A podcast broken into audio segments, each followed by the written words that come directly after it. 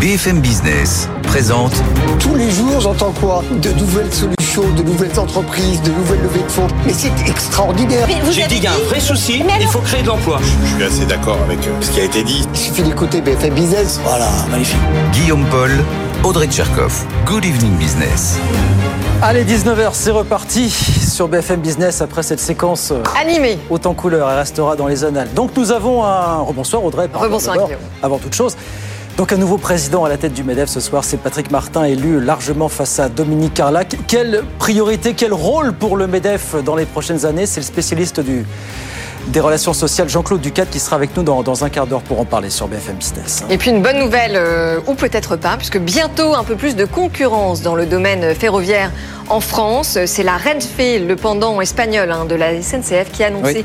ce matin euh, les lignes euh, qu'elle entend lancer dans les prochains mois. Ça concerne Paris, Lyon, Marseille, Madrid ou encore Barcelone. Alors est-ce que la SNCF a des raisons de s'inquiéter ou pas La réponse dans un instant. Et puis on continuera par les transports après 19h30. Ça sera la grande interview avec Edwige Chevrillon. Edwige qui reçoit ce soir le directeur général et cofondateur de Blablacar, Nicolas Brusson. Voilà le programme non exhaustif. On continue jusqu'à 20h, bien sûr. C'est parti.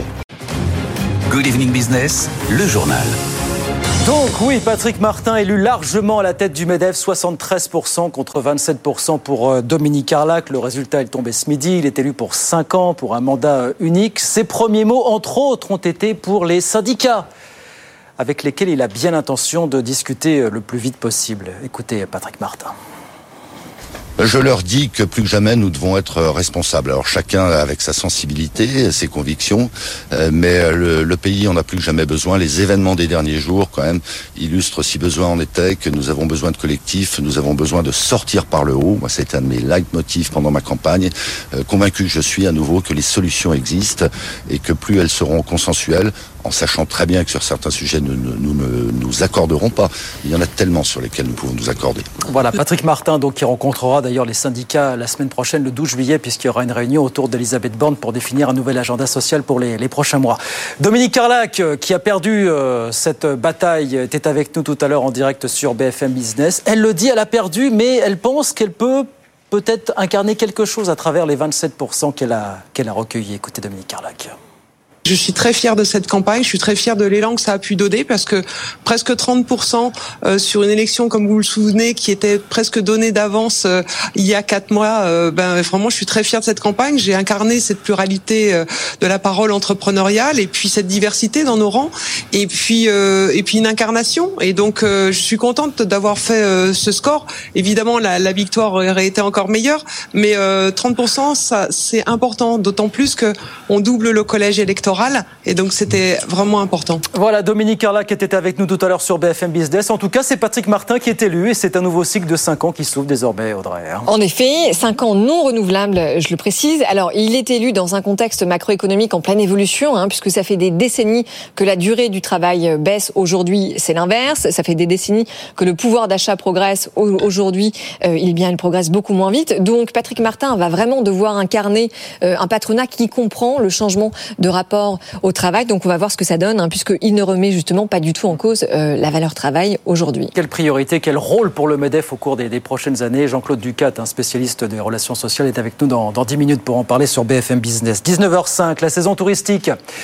Est-ce qu'elle va être gâchée par les images des émeutes qu'ont fait le, le tour du monde? Il se trouve qu'Olivia Grégoire a fait le point aujourd'hui à Bercy avec les représentants du secteur touristique. Réunion à- l'issue de laquelle elle dit exactement la même chose qu'avant, à savoir que pour elle, il n'y avait pas d'annulation massive de la part de touristes étrangers euh, pour cet été. Il n'y a pas de vague d'annulation de séjour en France, ni de modification. Les taux de réservation sont stables. Nous n'avons pas de départ anticipé ou de flux d'annulation pour des vols qui étaient prévus à destination de Paris. Nous avons eu un frémissement à la baisse entre moins 0,5 et moins 1,5, moins 2 sur des réservations sur la journée du 2 juillet. Je suis entouré d'acteurs euh, qui peuvent corroborer mes propos. Dès le 3 juillet, ce frémissement à la baisse n'était plus constaté. Voilà, Olivia Grégoire, donc, qui reste optimiste pour la saison touristique. Elle était à Bercy avec euh, l'industrie du, tourisme cet après-midi.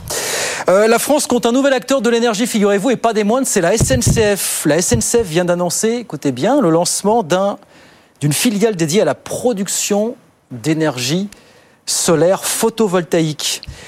La SNCF entend par ce biais couvrir entre 15 et 20% des besoins électriques ô combien nombreux du groupe. Jean-Baptiste Huette nous raconte ça.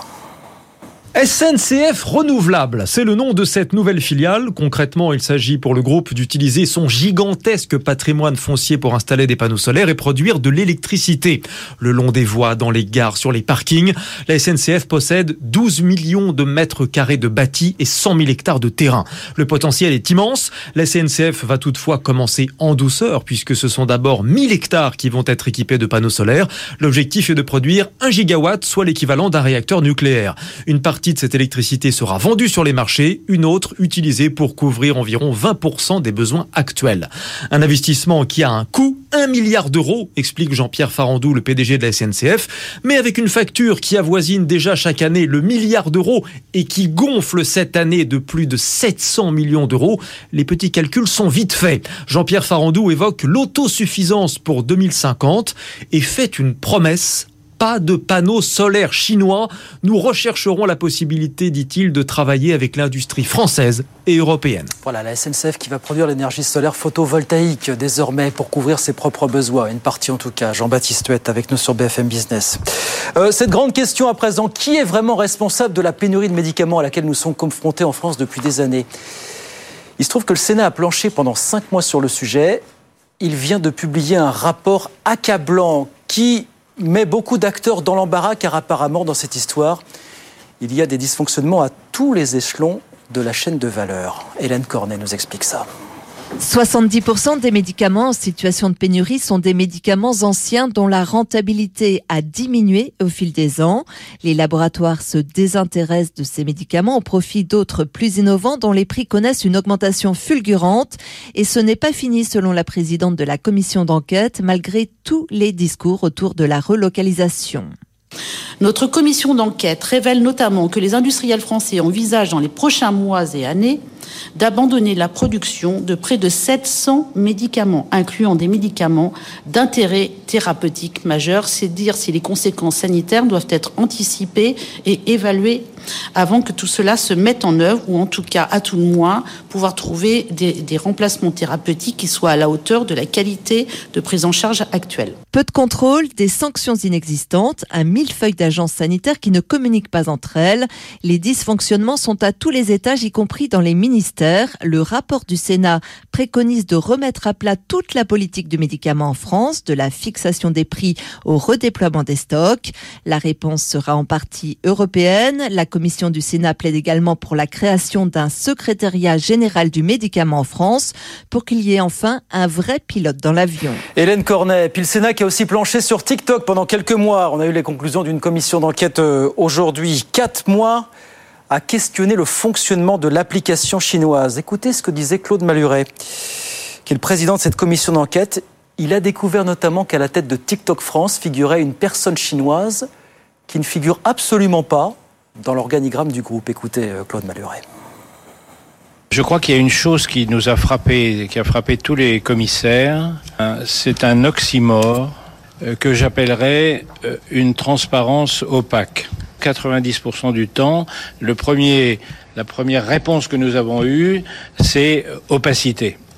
Euh, opacité pour tout le monde. Et donc on a eu on a cette impression à la, suite de cette commission d'enquête, à la fin de cette commission d'enquête, qu'il y a vraiment une opposition entre les euh, protestations de transparence de la part euh, de TikTok et de ses responsables et une réalité qui est celle d'une opacité et d'une opacité euh, qui est euh, euh, manifestement voulue.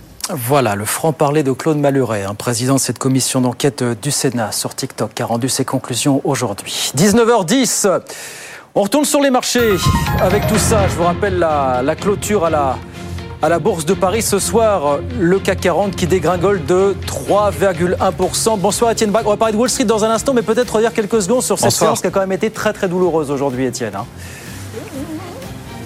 Ah oui, c'est la pire séance de l'année, ou presque, hein, puisqu'il faut revenir au mois de mars. Et souvenez-vous du stress bancaire autour de certaines banques régionales aux États-Unis pour retrouver une telle séance.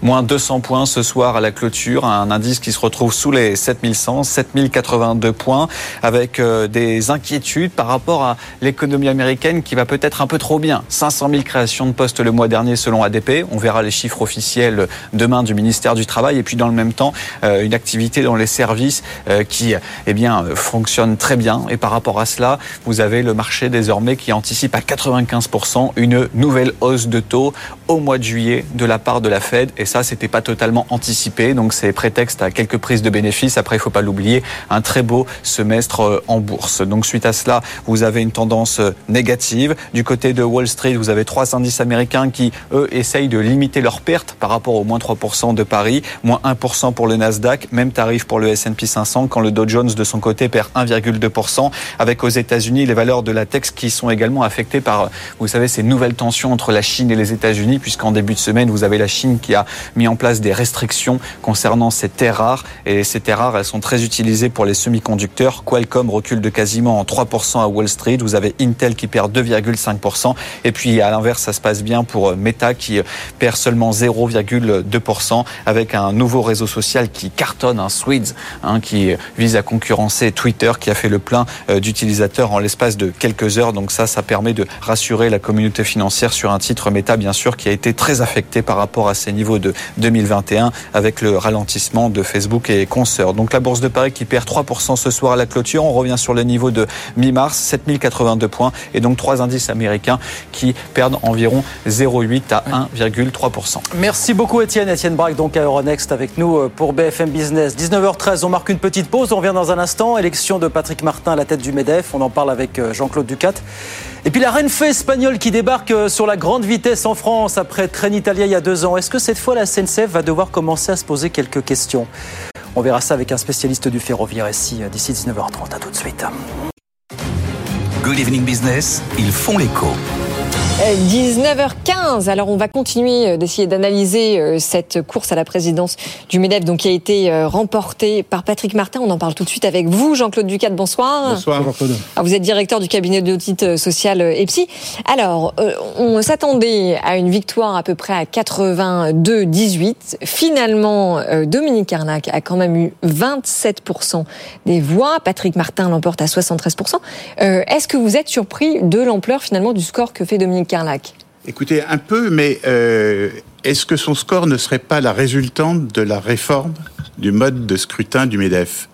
C'est-à-dire chaque fédération mandate un certain nombre de personnes, oui. et il faut être sûr que le mandataire vote pour le mandat qu'il représente. Bon, alors, il n'y a pas de surprise sur les grosses fédérations, sur le, sur l'UIMM, sur ouais. le Elles ont toutes voté pour Patrick ouais. Martin. Hein. Absolument. Il y a peut-être aussi quelque chose que nous n'avions pas vu à l'époque. C'est, il faut voir l'entrisme qui avait été fait par le, le BTP mm. euh, auprès des fédérations départementales, régionales du MEDEF, qui sont aujourd'hui totalement, allez, peut-être le mot est un peu fort, mais occupé, noyauté par euh, les représentants du, du, BTP. Et malgré tout ça, Madame Carlac a fait un score euh, euh, fort honorable. Alors après, est-ce que ce score est suffisant pour lui permettre d'espérer une vice-présidence troisième round mm. Attendons cinq ans. Ça va. Et mais alors avant le, le, le troisième round, une vice-présidence ouais. Est-ce que l'on fait monter au pouvoir celui qu'on a battu? Ça dépend de l'ampleur du score du battu, je vous dirais. Oui, absolument. Après, et, euh... et, là, euh, j'ai essayé de sonder euh, ouais. pas mal de, de, gens qui sont potentiels, enfin qui étaient des grands électeurs. Ouais. Ben, les réponses sont pas forcément très claires. Il y en a beaucoup qui veulent une nouvelle équipe. J'ai une question qu'on a commencé à poser. On était ensemble au soir du, du débat entre les deux candidats. Comment est-ce que cette campagne vous a semblé à la hauteur des, des enjeux finalement, celle des préoccupations des patrons aujourd'hui et demain finalement, Jean-Claude? Est-ce que moi je trouve que là, il y a de l'espoir avec l'arrivée la, la, de Patrick Martin ou pas pour vous finalement? On peut toujours espérer qu'un qu'un qu nouvel euh, qu'un nouveau chef ouais. soit capable d'impulser une nouvelle dynamique dans une organisation patronale qui est absolument indispensable à l'économie française. Alors pardon, mais un nouveau chef qui s'inscrit pourtant complètement à 100% dans la lignée de Geoffroy Roux de Bézieux, qui était son numéro 2. Est-ce qu'il incarne vraiment un renouveau? Oui, mais euh, est-ce que l'époque va être la même? Euh, Est-ce que les pas, tensions sur l'emploi vont être les mêmes? Euh, Est-ce qu'il va pas y avoir un grand plan de, de reconstruction des banlieues suite aux événements que nous avons connus? Euh, Est-ce que le gouvernement ne va pas vouloir mettre la main euh, sur d'autres éléments du paritarisme, par exemple comme euh, le logement, surtout en ce moment, euh, ou comme euh, les médecines du travail? Ah, il a Donc, commencé si à vous le voulez, faire, hein, sur le il y a- logement, il y a- y, y beaucoup d'enjeux. Alors, c'est toujours facile de dire je prends les, les, les- les bottes de mon prédécesseur. Euh, la seule question qui se pose, c'est est-ce que le chemin est le même? Et les embûches seront peut-être différentes, donc il sera forcément obligé de faire autre chose. Il y a une autre question qu'on posait l'autre soir, euh, Jean-Claude, quand vous étiez avec nous. C'est et si c'était la dernière élection du... On a dit ça avec un peu de provocation. Je pense que c'est pas vous qui avez posé cette question. Et si c'était la dernière élection du Medef?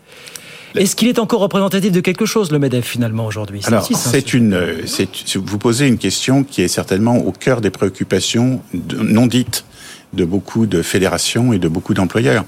Qu'est-ce qui se passe aujourd'hui? Vous avez un Medef qui s'est, qui est totalement coincé entre euh, les grandes entreprises au sein de la FREP, les 115 plus grosses Voilà. entreprises de France, qui ont leur propre secteur, qui ont leur propre service, leurs propres juristes, euh, leurs propres financiers, qui ont leur propre représentation à Bruxelles.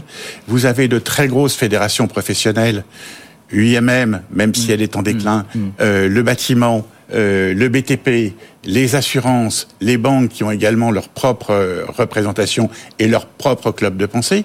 Et puis de l'autre côté, au niveau du, je dirais, au niveau des entreprises euh, basiques, vous avez la CGPME qui euh, Qui est monté en puissance, hein qui est montée en puissance malgré elle. C'est ça, c'est très paradoxal. Pourquoi malgré elle? Parce que si vous voulez, les gens se sont retrouvés beaucoup mieux dans des patrons de petites entreprises euh, qui ont été attaqués, qui ont été, qui souffrent, euh, qui sont obligés de, de, de fermer à cause d'autre chose que ce qui peut arriver euh, dans une grande entreprise comme Total. Euh, le- L'affectio societatis, il n'est pas le même, même si c'est même si c'est un petit peu un petit peu faux. Mais, mais est-ce que euh, toutes les organisations que vous venez de citer à raison, elles ne sont pas en train de ringardiser le MEDEF qui finalement euh, devient une organisation très consensuelle? Eh ben, c'est ça le problème. Si vous voulez, le, Ah le MEDEF, le MEDEF n'a un poids politiquement extrêmement fort que lorsqu'il est en attaque frontale contre le gouvernement. C'est ça. Et on peut prendre les deux Gattaz, qui ont été à des moments différents en attaque directe contre le gouvernement, avec euh, euh, le, le, le, le, le- le père Gattaz qui Ouais. était contre euh, euh, François Mitterrand, et le fils euh, qui était contre François Hollande. Oui. Euh, regardez, le, je veux dire, l'intérêt provoqué euh, par le, la, la- gouvernance de Gandois, qui s'est mal terminée, mais où les entreprises se sont retrouvées derrière le MEDEF pour lutter contre les 35 heures. Donc, si vous voulez, le problème, c'est la question qu'on avait posée et qui Oui. n'a toujours pas de résultat, c'est à quoi sert le MEDEF? Voilà. Ça, c'est la première chose. Et surtout aussi, quelle est l'image qu'il veut développer? Est-ce qu'il veut développer l'image des entreprises? Mm. Est-ce qu'il veut développer l'image des entreprises et des employeurs? Moi, j'aurais tendance qu'il a plutôt intérêt à rentrer là-dedans. Dernière question, euh, Jean-Claude. Euh, Il y a beaucoup de nouvelles têtes qui émergent là, du côté du MEDEF évidemment, du côté de la FEB, du côté de la, la CGT, Sophie Binet, du côté de la CFDT, Marise Léon. Est-ce que vous dites nouvelle casting, nouvelle époque, ou finalement non, on va être dans la continuité de ce qu'on a connu? Est-ce que c'est une opportunité, ou alors est-ce que ça ne change absolument rien finalement tout ça? Moi, je vais vous dire, je pense qu'il y, a un- il y a un risque. Alors, Ah, il y a plus un risque qu'une je pense qu'il y a un opportunité risque alors. important. Parce que les organisations syndicales, bien sûr, se sont renforcées. Mais quand vous regardez bien un peu ce qu'elles nous disent aujourd'hui, elles sont à la fois syndicales, sociales, sociétales, écolo. Plus radical, ça que vous voulez dire plus entre les radical lignes sur tous ces sujets-là. Même la CFDT.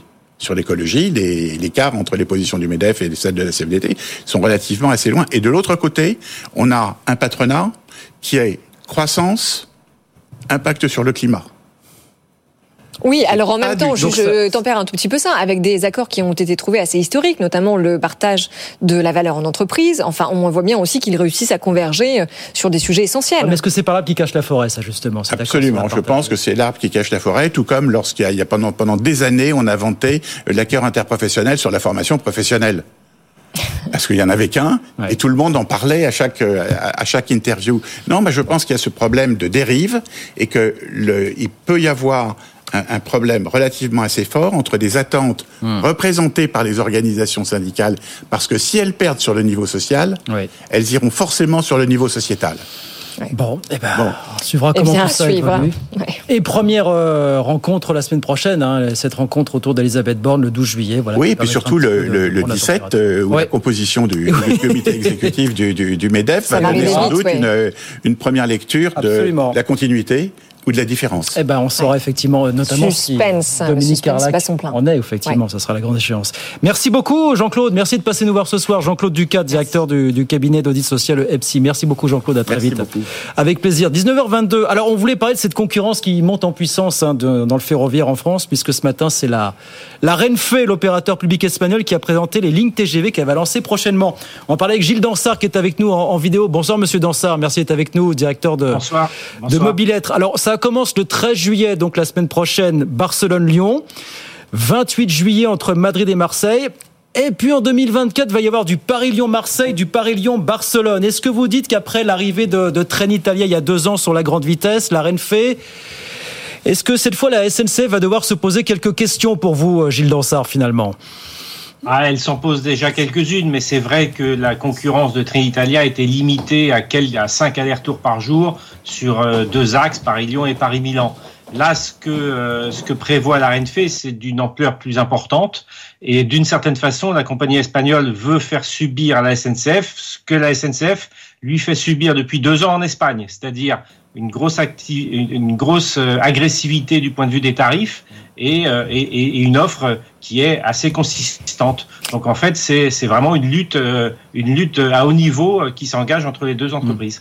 Et alors ça y est, puisque les, les premiers chiffres viennent de tomber, la Renfe a déjà vendu à ce jour 31 000 billets. Donc on peut estimer que c'est un grand succès.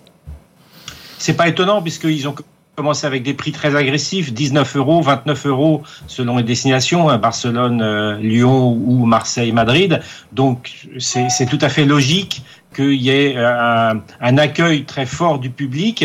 Euh, c'est d'autant plus logique que c'est en période estivale où il y a beaucoup de flux entre la France et l'Espagne.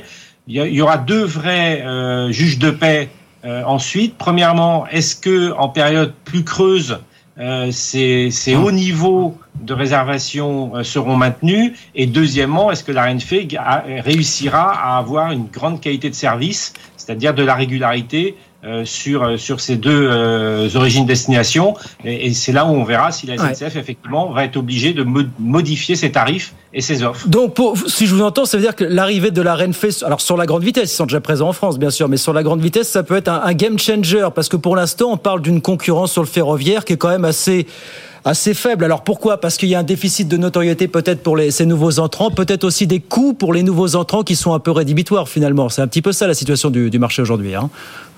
Oui, tout à fait. Ça a déjà changé les choses, l'arrivée de Trenitalia sur Paris-Lyon et Paris-Milan, puisque les prix ont baissé euh, globalement de 10%. Et, et que euh, le nombre de voyageurs sur ces deux axes ont, euh, ont augmenté. Donc c'est bien aussi pour la planète et pour, euh, et pour les, les voyageurs, français, italiens ou, ou touristes d'autres nationalités. Ce qu'on va voir avec l'arrivée de la, de la RNF, si- c'est si la SNCF va être obligée de revoir de façon plus globale. Bah, alors voilà, c'est ça, parce que la question qui se pose en effet, c'est est-ce que la SNCF vous paraît ou non s'être déjà mise en ordre de bataille pour répondre à cette compétition qui ne va faire que aller Alors sur Paris-Lyon et Paris-Milan, oui, parce qu'il y avait une concurrence euh, effective. Euh, sur euh, les autres axes, sur lesquels euh, la Renfe annonce être concurrente euh, en 2024, hein, je parle des axes les plus importants, hein, qui sont à l'intérieur de l'Hexagone, eh bien, euh, il faudra sans doute aussi qu'elle adapte sa tarification, ses offres, et donc c'était un peu l'objectif de cette de cette concurrence, c'était de, faire en sorte que les monopoles historiques abaissent leurs coûts et revoient leur système de tarification. On sait qu'en France, ce qu'on appelle le yield management, cette tarification selon l'offre et la demande, Oui. aujourd'hui euh, tire les, les, les tarifs vers le haut puisqu'il y a une crise de l'offre. Il n'y a Oui. pas assez de trains. Donc en fait, euh, la- l'arrivée de ces concurrences euh, est une bonne nouvelle pour les, pour les voyageurs puisque ça peut faire à la fois plus d'offres et peut-être faire baisser les prix. Est-ce que vous pensez, oui, que c'était la question que j'allais vous poser, vous veulent la devancer. Est-ce que tout ça aurait une incidence notoire? Alors sur les prix, sur les services et sur la ponctualité Peut-être pas, parce que tout le monde, roule sur les mêmes lignes qui sont ce qu'elles sont aujourd'hui, hein, finalement. Oui, la ponctualité, les lignes TGV sont bien entretenues, donc il n'y a pas trop de soucis à faire. Et comme le dit le, le, PDG de SNCF Réseau, il y a encore de la place sur le réseau. Ce qui est intéressant, c'est ce qui se passe au niveau du service.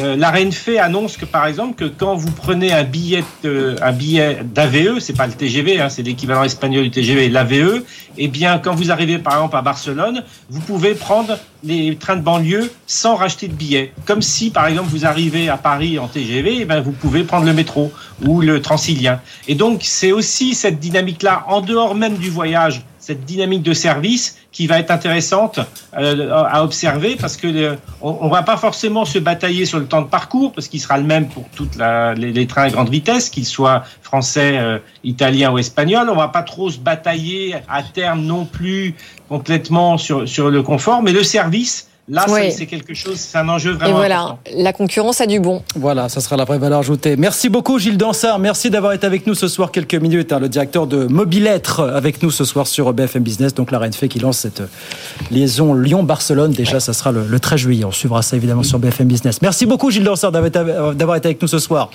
19h28 déjà sur BFM Business. Et c'est l'heure de la grande interview. Edwige Chevrillon nous a rejoint sur ce plateau. Bonsoir, Edwige. Bonsoir, Audrey. Bonsoir, Bonsoir Edwige. Votre invité ce soir on va rester dans le transport. C'est le patron de Blablacar, euh, eh Nicolas Brusson, cofondateur bien sûr avec Frédéric Mazzella.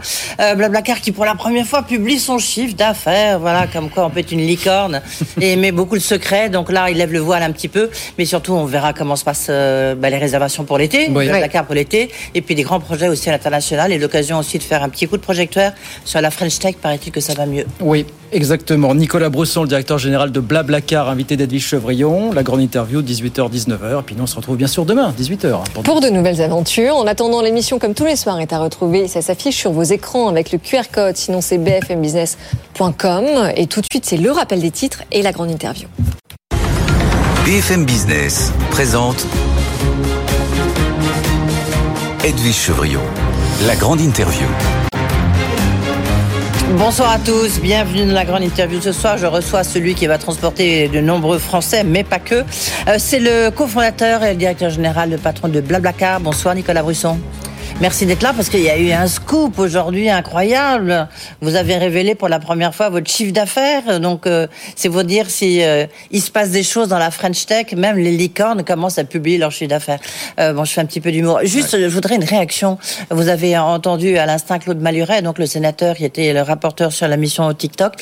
Vous qui êtes, euh, vous êtes né, vous êtes baigné, vous êtes comme Astérix, vous êtes tombé dans la, enfin Obélix, tombé dans la potion magique. Est-ce que vous estimez qu'il faut interdire TikTok ou pas Parce que justement, c'est le contrôle est quand même assez étrange, on va dire.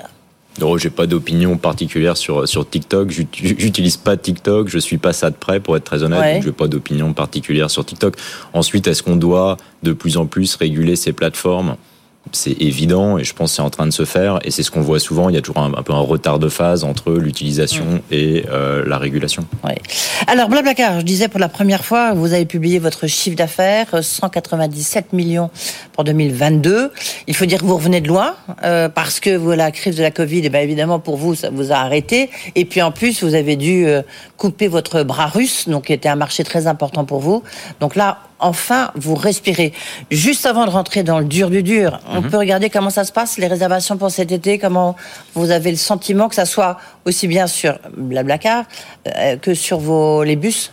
Oui, ça reste. En fait, ce qui est intéressant, c'est que l'été et de manière générale 2023 reste assez compliqué à, à prédire parce qu'on est encore dans cette dynamique post-Covid. Donc, on a une dynamique 2022 qui est vraiment le le retour à la normale, mais qui n'était pas la même normale qu'avant, parce qu'on a des prix d'essence euh, qui ont explosé, on a de l'inflation, etc. Donc on n'est pas tout à fait dans la même dynamique. Donc là, c'est la première année 2023 qui est qu'on va pouvoir enfin comparer à 2022 dans cette nouvelle normale. Maintenant, on attend quand même des chiffres plutôt records sur la France cet été, donc en gros, on va attendre 3 millions, un peu plus de 3 millions de covoitureurs, un peu plus d'un million euh, de, passagers dans les bus, qui devrait en faire une année, euh, la meilleure année euh, en France. Et à l'international, ce sera clairement la meilleure année parce qu'on a plus de croissance hors Europe qu'on en a en Europe. En 2022, vous aviez 18 millions de voyageurs. Euh, euh, c'est quand même beaucoup. Vous pensez que vous allez euh, pas atteindre la barre des 20 millions? Alors, pour, pour, préciser les chiffres, non, on avait en, en, 2022, c'est un peu plus de 22 millions de personnes, comme vous et moi, qui ont voyagé en tant que passagers Et on a à peu près 7-8 millions, si je me trompe pas, de, de, personnes qui ont utilisé le service en tant que conducteur.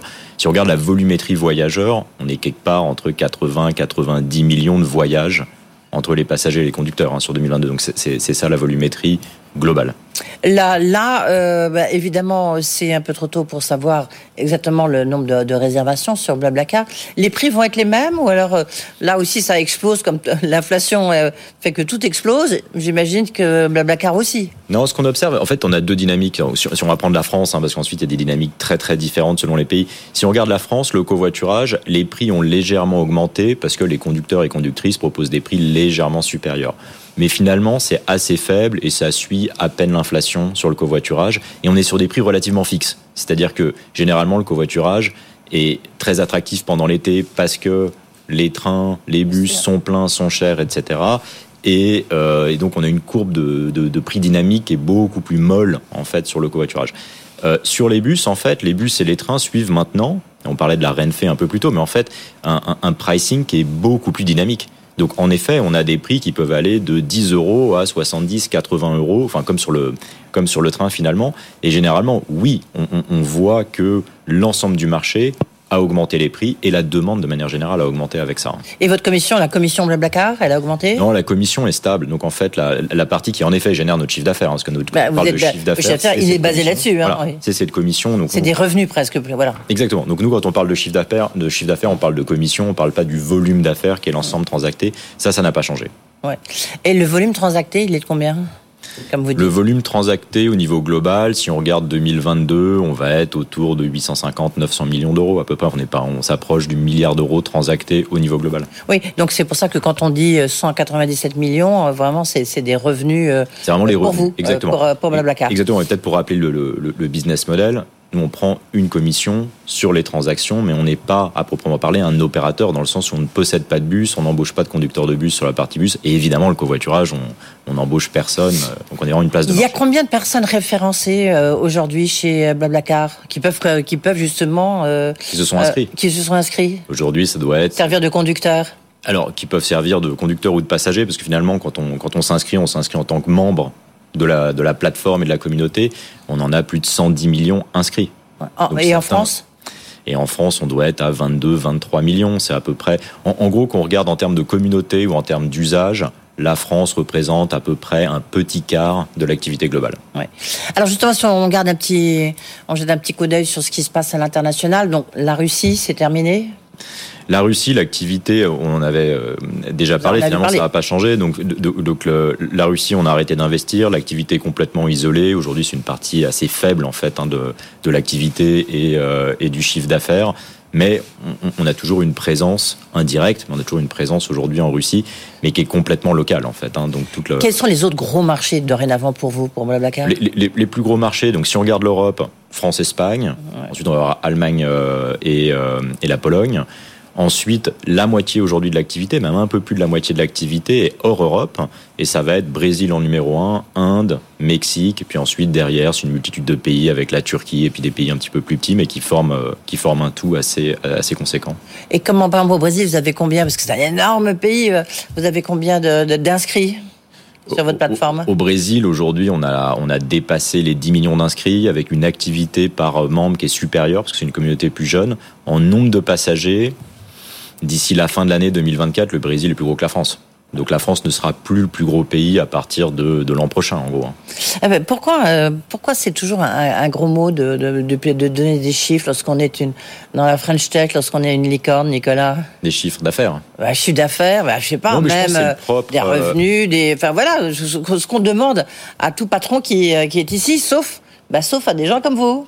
Parce que vous nous dites, ah ben non, désolé, on donne pas nos chiffres. Ah, Aujourd'hui, on est plutôt, j'ai envie de dire, dans l'exception oui, de la French Tech la première. Qui, qui, qui, donne des chiffres. Non, mais je pense que c'est le propre des sociétés. Des chiffres à chiffres, quoi. C'est oui. le propre des sociétés non cotées, en réalité. C'est-à-dire que toutes les sociétés privées qui sont financées par du capital risque, etc., communiquent pas leurs chiffres. Et on, on commence à communiquer les chiffres quand on devient coté, ce qui n'est pas notre cas, ou quand on commence à avoir une taille assez conséquente et qu'on nous a posé la question plusieurs fois et qu'on finit par répondre. Mais aujourd'hui, j'ai envie de dire, on, est en train d'atteindre un, une taille, une maturité qui fait que ça devient cohérent de parler de nos chiffres de grande masse, de nombre de passagers et de, de, chiffre d'affaires en fait, et de donner un petit peu une idée de ce que représente le non, seulement l'activité, mais aussi le business euh, Blablacar. Ouais. Euh, 2023, vous l'avez dit, euh, bah, vous pensez que ça sera une année record euh, pour votre entreprise. Vous, vous misez beaucoup sur le, le trajet domicile travail. Mhm. Pour vous, c'est un axe de développement. Vous avez même racheté une société, je crois que c'était en mars dernier, euh, Klaxit. Euh, comment est-ce que ça fonctionne, sachant que c'est subventionné? En fait, il y a une prime Hum. euh, pour ce Oui, type de covoiturage. Exactement. Donc, donc déjà, enfin, l'activité cœur aujourd'hui, c'est la longue distance avec le covoiturage et le car, et on va continuer ça dans tout un tas de pays. Et c'est vraiment cette vision multimodale d'être une plateforme qui agrège les sièges dans les voitures, les sièges dans les bus. On agrégera à un moment les trains et on essaiera de combiner tout ça. Ensuite, la suite logique du covoiturage, c'est d'aller sur des distances plus courtes et des fréquences plus élevées, et donc on tombe sur le domicile travail. Donc, j'ai envie de dire, l'activité en tant qu'utilisateur, c'est la même. C'est je partage ma voiture, quelqu'un réserve un siège dans ma voiture. Le business model est en effet différent parce qu'en fait, on est sur des trajets pendulaires où les gens se connaissent et le business model en fait dépend de l'intervention en fait euh, d'une subvention qui vient de la LOM qui avait été votée en 2019 et qui permet aux régions de subventionner euh, le covoiturage. Donc en fait, ce qui est fondamental qui s'est passé en 2019, mais qu'on n'a finalement pas vu à l'œuvre avant 2022 et aujourd'hui, euh, c'est euh, faire rentrer le covoiturage domicile-travail comme moyen de transport public pour les régions et qui peut être subventionné au même titre qu'un qu'un car, qu'un tram euh, et qu'un métro. Donc en effet, on est sur un business model légèrement différent. et est-ce que ça marche? Est-ce que je veux dire, est-ce que ça y est, la, ma- la machine s'enclenche ou pas? Parce que euh, on en a déjà parlé ensemble, on en a parlé avec Frédéric Mazzella, euh, mais à chaque fois vous dites, vous employez presque le futur en disant, bah voilà, c'est quelque chose qui va se développer, qui se développera, etc. Hmm. Ça veut donc dire que les, c'est pas encore dans les habitudes. Hein? Alors, le potentiel est énorme. Donc, en fait, il y a deux choses. hein. C'est-à-dire que est-ce qu'aujourd'hui ça commence à peser dans notre volumétrie passager, dans notre revenu? Oui. Donc aujourd'hui, on commence à peu près euh, 10% de l'activité Blablacar en chiffre d'affaires euh, cette année, voire plus, va être générée par du domicile travail. Donc ça commence à être, on n'est plus dans l'épaisseur du trait, ça commence vraiment à compter. Euh, en nombre de passagers transportés, c'est en train d'exploser. Donc là, on va faire à peu près 100% de croissance, on doubler entre 2022 et 2023, voire plus. Donc c'est en forte accélération. Maintenant, quand on compare ça à- au potentiel, c'est-à-dire qu'on parle de 17 millions, alors il y a plusieurs chiffres, 15, 17 millions de Français tous les jours utilisent leur voiture pour faire du, du domicile-travail. Le covoiturage là-dedans est extrêmement petit. On parle de 100 000, 200 000 trajets, donc on est encore dans les balbutiements euh, de ça. Mais encore une fois, je pense que ça marchera avec un bon produit, c'est ce qu'on essaye de faire, avec une volonté politique qui est aujourd'hui en place. hein. Donc il y a les outils, il y a la LOM, il y a une volonté politique, il y a un plan covoiturage qui a été lancé euh, en, en début d'année. Et ensuite, les régions commencent maintenant à s'emparer de ça et commencent à subventionner du covoiturage. Et puis plus ça marche, plus ça va être subventionné. Donc non, moi je suis, je pense qu'il y a. Il faut combien de temps, à votre avis, pour que ça se développe ouais, Je sais pas, c'est. Ça se développe là, maintenant. Enfin, oui, quand oui, on mais pour ça, les chiffres. ça rentre vraiment, euh, ça soit significatif. Voilà. Je sais pas, c'est quand même des effets boule de neige en fait qui accélèrent, mais euh, quand on commence à voir des chiffres de plus de 100 000 qui doublent tous les ans, je pense d'ici 2, 3, 4 ans, euh, ça, ça sera relativement important a comme mode de transport. il y a justement, il y a votre concurrent Flixbus, euh, l'allemand, qui vous attaque là-dessus, enfin qui attaque le dispositif euh, d'État de, de cette prime versée. Vous, ça vous inquiète? Non. Non? Ça n'a pas beaucoup de sens. En fait, c'est un dispositif qui est là pour. Alors, le, le dispositif, c'est quoi? C'est inciter des conducteurs et des conductrices à se mettre au covoiturage. Et au bout d'un certain nombre de covoiturages, principalement sur le domicile travail, qui a à peu près rien à voir avec les trajets à longue distance, euh, le covoitureur, en fait, reçoit 100 euros de bonus. Donc ça, c'est ce qui a été mis en place par l'État. C'est construit autour de certificats d'économie d'énergie qui existent depuis 10 ans. Euh, donc il n'y a pas Donc de... a pas de risque de, dire subvention déguisée. pas de euh, de prix, en fait. Ouais. Donc, on- donc on on parle de deux choses complètement différentes. Donc, donc, fait, vous avez quasiment pas de concurrents. Vous êtes, le- vous êtes leader en France, c'est clair. On peut dire que vous êtes leader mondial du covoiturage ou pas? Non, peut-être pas aux États-Unis. on, on est leader, euh, clairement. Alors, il n'y a pas vraiment notre activité euh, aux États-Unis. Est-ce qu'on est leader du covoiturage? Euh, Oui. Aujourd'hui, on est, les, on est les seuls à faire ça. Est-ce qu'on n'a pas de concurrents? Non, on a de plus en plus de concurrents. En fait, le, si on regarde le marché, notamment longue distance, justement, c'est ce qui se passe à peu près dans tous les marchés. On, on a vu une fragmentation de l'offre, une multiplication de l'offre. Si on regarde il y a 10 ans, quand on s'est lancé, ou en tout cas quand ça a commencé à décoller, il y avait les trains SNCF à prix quasiment fixe et euh, le petit Astérix, pour reprendre Ouais. Astérix, hein, qui se lançait euh, avec le covoiturage. Aujourd'hui, il y a l'écart longue distance, Il y a les trains, la SNCF a multiplié les offres, la Renfe est en train de rentrer, Train Italia est déjà rentré. Donc aujourd'hui, on a tout ça, ce sont des substituts ou des concurrents directs ou indirects. mais ça marche sur les, les grands trajets, mais peut-être sur les, les trajets euh, transversaux. On sait qu'en France, c'est beaucoup plus compliqué. Non, non c'est vrai. Donc c'est peut-être là où vous, enfin, Non, c'est- et- et où vous existez. Et, alors, et, ça, c'est très vrai. C'est-à-dire que le, le covoiturage, en fait, il y a 10 ans, était plutôt, j'ai envie de dire, en concurrence relativement directe avec le train. Ouais, Paris-Marseille, ouais. Exactement. On faisait, c'était du Paris-Rennes, du Paris-Marseille, et c'était moins cher. Euh, social, environnemental, etc. Aujourd'hui, on, on- on voit que le plus gros de l'activité covoiturage, et là où ça a le plus de sens, c'est plutôt des trajets en effet transversaux, banlieue, vers campagne, etc. Donc, euh, je sais pas si je veux faire un, un- un ouest de Paris vers euh, un petit Ouais. village en Bretagne à Sarzeau, le covoiturage, c'est super pratique si je trouve un covoitureur, si on a une densité qui fait que je trouve un covoitureur. Est-ce qu'il y a une prime? Est-ce que, je sais pas, il y a un rabais, il y a une commission moindre si jamais, euh, si votre voiture est électrique? Une incitation à, c'est- alors, c'est quelque chose qu'on pourrait. à la décarbonation, ça serait quand même assez bien dans la Ouais, ligne. c'est- euh, Alors c'est quelque chose qu'on pourrait French imaginer. En, en- en fait, la- le point de vue qu'on a là-dessus, c'est que chacun en fait a un rôle à jouer là-dedans. Nous, notre rôle, c'est de partager les voitures, qu'elles soient électriques ou pas, finalement. Et dans la décarbonation, c'est ça qu'on apporte, c'est-à-dire passer de en moyenne 1,7 euh, personnes par voiture à euh, 3 ou 4 personnes par voiture. Ensuite, il y a tout un tas euh, d'autres acteurs qui travaillent sur électrifier euh, le parc. Donc ensuite, est-ce qu'on peut imaginer d'un point de vue plus marketing euh, des offres différenciées? Peut-être qu'on le fera. Mais, mais, très honnêtement, je pense pas que c'est Blablacar qui va pousser, qui va permettre de, de- faire un grand changement sur l'électrification du, parc. Et vous avez dit justement que votre objectif était de faire de Blablacar le leader mondial des trajets intercités. C'est-à-dire qu'effectivement, les trajets, à la limite, qu'on a du mal à faire en train. Euh, Oui, et, même l'idée est de commencer à partir de probablement l'an prochain, progressivement à, à agréger du train aussi. Donc l'idée, c'est vraiment de créer cette plateforme qui permet de tout trouver pour des trajets de, allez, j'ai envie de dire, de 40 km à 600, 700 km. Donc des trajets qui se font en voiture, en car ou en train. Donc l'idée, c'est d'agréger tout ça dans le plus de pays. mais quand euh, intégrer, euh, euh, agréger l'offre train avec Blablacar, ça veut dire quoi? Ça veut dire c'est un accord avec la SNCF ou comment ça peut se passer? Oh, C'est ce que font tout un tas de plateformes. C'est-à-dire qu'aujourd'hui, tout le monde. Oui, c'est une plateforme de mobilité. Tout, tout. C'est une plateforme de mobilité, mais ce qu'on est, c'est- ce qu'il faut comprendre, c'est ce qu'on est déjà. Par exemple, prenons un pays comme le Brésil, qui va devenir probablement notre plus gros pays et qui est déjà le deuxième plus gros pays. Euh, au Brésil, on agrège des centaines d'opérateurs, des autocaristes en fait, parce que c'est un marché qui est très fragmenté.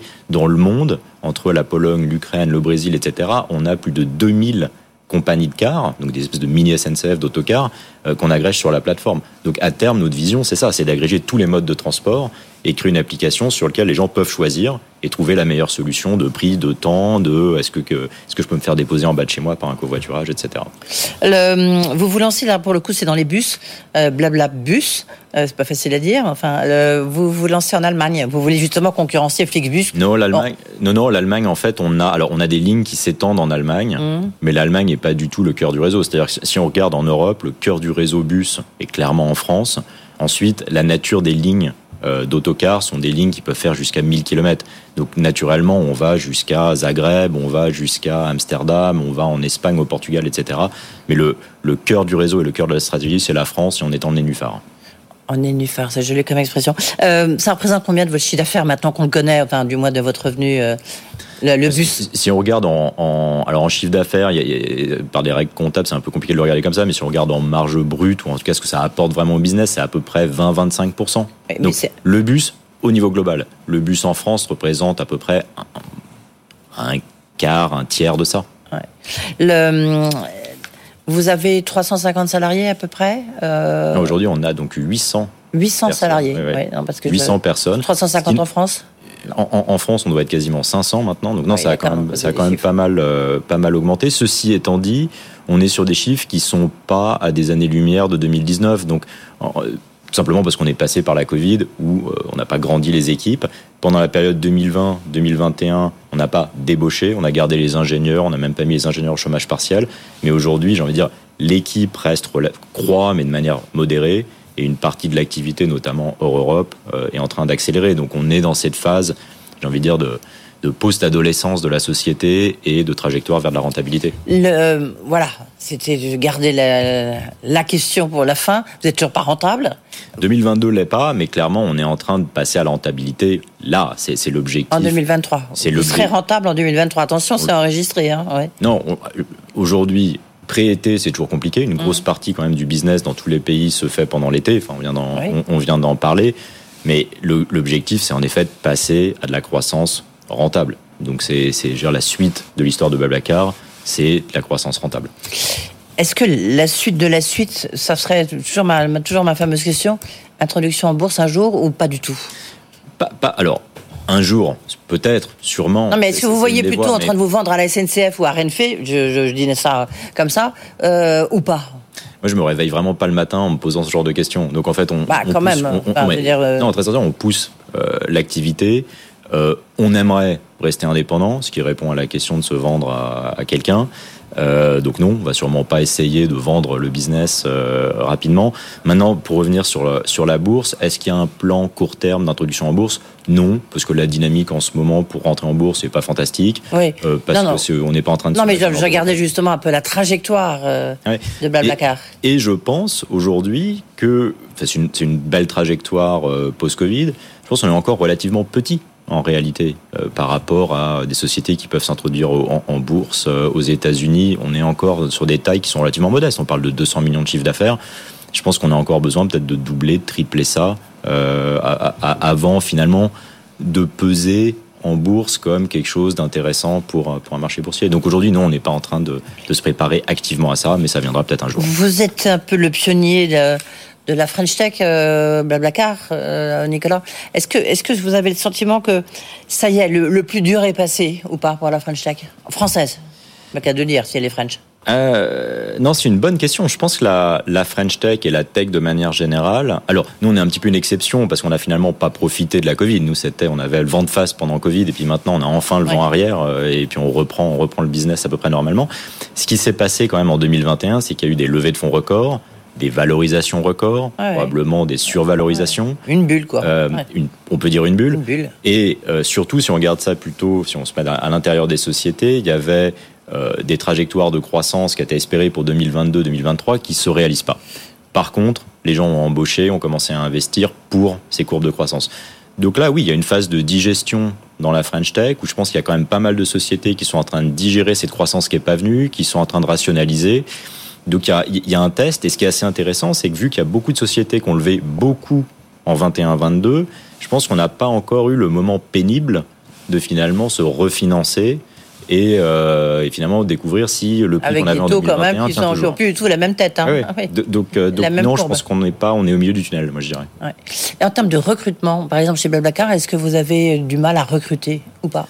Ça reste le marché des développeurs de la des techs de manière générale reste tendu. C'est la fin d'empoigne. Ça reste tendu. Je pense que ce qu'on observe par rapport à 2021 début 2022, c'est qu'il y a moins d'exubérance. Clairement, on voit que ça a quand même ça s'est un petit peu rationalisé, c'est en train de se calmer. Euh, maintenant, ça reste un marché des talents qui est extrêmement tendu. Euh, et sur la tech en particulier. Donc, donc aujourd'hui, on peut pas du tout dire, dire si, si, on est développeur, on cherche pas du travail très longtemps. Hein. Mmh, Ça c'est clair. Et les salaires, ils ont augmenté et les salaires augmentent. Oui, oui. Ah oui, ça on le voit, on le voit très clairement sur, enfin, sur l'ensemble de la masse salariale. donc à terme, il faudra bien que vous augmentiez votre commission, parce que sinon votre équation elle serait intenable. Bah, il y a le volume quand même. On travaille surtout sur le volume, nous.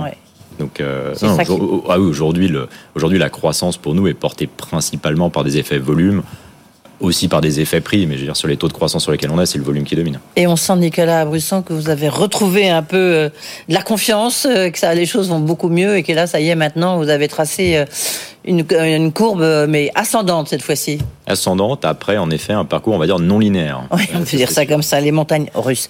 Euh, merci beaucoup, Nicolas Brusson, d'avoir été avec nous, donc cofondateur, directeur général de Blablacar. Voilà, c'est la fin de cette interview. Tout de suite, la French Tech. Évidemment, si vous voulez réécouter Nicolas Russon, le petit QR code s'affiche comme tous les soirs pour ceux qui regardent la télévision. Sinon, sur le site de BFM Business en replay.